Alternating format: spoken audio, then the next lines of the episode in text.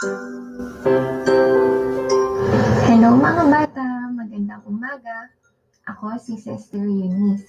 Gusto ko sana kayong tanungin, paano ba kayo inaalagaan ng inyong mga magulang, mga lolo at lola, mga tito at tita at iba pang mas nakatatanda sa inyo? Nakikinig ba kayo at sumusunod sa kanila? Alam ba ninyo na isang pribilehiyong mamuhay kasama ng mga nakatatanda dahil marami kayong pwedeng matutuhan mula sa kanila. Upang lumaki sa isang masaya at malusog na paraan, dapat nating kilalanin ang pag-aayos at pagsasaayos ng Diyos at umasa ayon dito sa pamamagitan ng pagrerespeto sa otoridad, pag-aayos at pagsasaayos ng Diyos, maiiwasan natin ang ating sarili mula sa maraming hindi kinakailangang suliranin at paghihirap.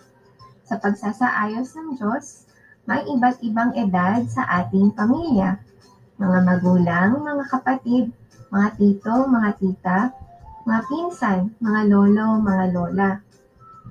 Tinutustos ng mga nakatatanda ang mga pisikal na pangangailangan ng mga nakababata Kinuha nila ang responsibilidad upang makapagbigay ng pagkain, damit, tirahan, mga laruan, upang lumaking masaya ang mga nakababata. Hindi ito isang maliit na responsibilidad. Iniibig at iniingatan ng mga nakatatanda ang mga nakababata. Minsan ay binabaliwala natin ang mga nakatatanda at hindi sila pinahahalagahan sa kung ano sila at kung ano ang pinagdaanan nila upang makapagtustos sa atin. Dumanas na sila ng maraming karanasan sa buhay at nalalaman nila ang potensyal o posibleng panganib bago pa man ito mangyari. Dapat respetuhin ng mga bata, ang mga nakatatanda at kilalanin ang dunong na kanilang natamo sa paglipas ng kanilang mga taon.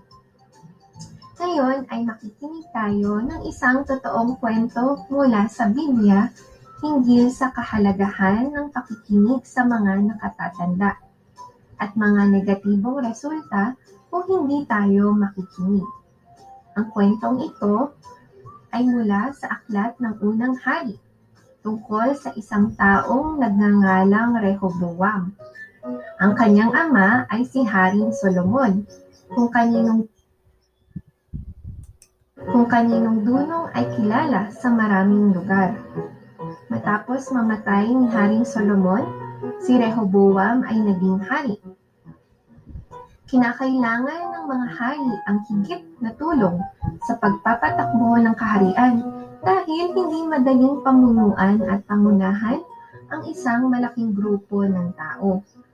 Kaya sila ay may mga tagapayo mga taong tumutulong sa pagbibigay ng payo upang ang hari ay makagawa ng isang wastong desisyon. Yamang si Rehoboam ay hari na, humanap siya ng ilang payo hinggil sa isang seryosong alalahanin. Sa partikular, hiniling ng tao sa kanya na bawasan ang kabigatan ng kanilang pagpapagal. Bagamat si Haring Solomon ay may dunong at isang mabuting hari, halos sa kanyang buong buhay, inareklamo ng mga tao sa bagong hari na ginawang mahirap at mabigat ng kanyang tatay ang kanilang paglilingkod. Sinabi nila sa bagong hari na kung gagawin niyang magaan ang kanilang kabigatan, sa gayon ay paglilingkuran nila ang bagong hari. Hindi sila kaagad sinagot ni Rehoboam. Sinabi niya sa kanila na umalis ng tatlong araw at pagkatapos bumalik sa kanya para sa kasagutan. Samantala, naghanap si Rehoboam ng payo mula sa dalawang grupo ng tao. Una, tinanong niya ang mga matanda na naglingkod din kay Haring Solomon habang siya ay nabubuhay pa. Ipinayo ng mga matanda na pansinin ang kahilingan ng mga tao at pakinggan sila. Ipinayo ng mga matanda sa kanya Kung ikaw ay magiging lingkod sa bayang ito, sa araw na ito, at maglilingkod sa kanila, at magsasabi ng mabubuting salita kapag sinasagot mo sila, ay magiging mga lingkod mo nga sila magpakailanman. Magagawa sana nitong mas kaaya-aya at madali ang kanyang kaharian. Kung mabuti ang hari sa mga tao, magiging mas handang makinig ang mga tao sa kanya at paglilingkuran siya. Ngunit itinakwil at tinanggihan ni Rehoboam ang payo mula sa mga matandang naglingkod kay Haring Solomon. Sa halip, naghanap si Haring Rehoboam mula sa ikalawang grupo ng mga tao, mga kabataang lalaking nagsilaking kasama niya ang kanyang mga kapantay. Ang mga kabataang lalaking ito ay nagbigay ng payo sa hari na gawin ang kabaliktaran. Pinilit siya ng kanyang mga kapantay na mamuno ng matindi at gawin ito mas mahirap. Nakinig si Rehoboam sa kanyang mga kapantay silang kabataan na gaya niya. Nang bumalik ang mga tao pagkatapos ng tatlong araw para sa isang kasagutan, malupit at marahas si Rehoboam sa kanila at nagbantang gawin maging mas mahirap ang kanilang mga buhay. Bilang isang resulta, nagrebelde laban sa kanya ang karamihan sa mga bayan ng Israel maging pinatay ng mga tao ang nilagay ng hari na mamahala sa sapilitang paggawa. Nahati ang bayan ng Diyos, humahantong sa pagkawala ng kaisahan, sa pagsamba sa Diyos-Diyosan, at kalaunan sa pagkawala ng ipinang, ipinangakong lupain. Anong seryosong resulta ang maaaring naiwasan kung nakinig si Rehoboam sa payo ng mga anak?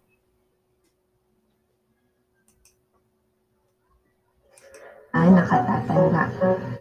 Sa kwento, makikita natin na sa pamamagitan ng pagrerespeto sa otoridad, pag-aayos at pagsasaayos ng Diyos, may iwasan natin ang maraming di kinakailangang suliranin at paghihirap. Mainiligtas sana ni Rehoboam ang kanyang sarili mula sa maraming suliranin sa pamamagitan ng pakikinig sa mga nakatatanda hindi maganda ang katapusan niya. Maging sa maliliit na bagay, dapat tayong makinig sa ating mga magulang at mga nakatatanda. Halimbawa, kapag malamig sa labas, minsan sinasabi ng ating mga magulang na magsuot ng isa pang patong ng kasuotan o magsuot ng mas makapal na jacket. Nakikinig ba tayo sa payong iyon? O mas ninanais nating magsuot ng isang uri ng damit dahil iniisip nating cool yon. Maaring sabihin ng ating mga magulang sa atin na ang damit na iyon ay hindi wasto. Ngunit maraming tao sa eskwelahan ang nagsusuot sa ganoong paraan. Ang sinasabi nila ay isang proteksyon sa atin. Habang tayo ay tumatanda, ang mga desisyong ating ginagawa ay magiging mas mahalaga at ang mga resulta ay magiging mas mahalaga rin. Kailangan nating matutuhang rumespeto, gumalang at sumunod habang tayo ay bata pa.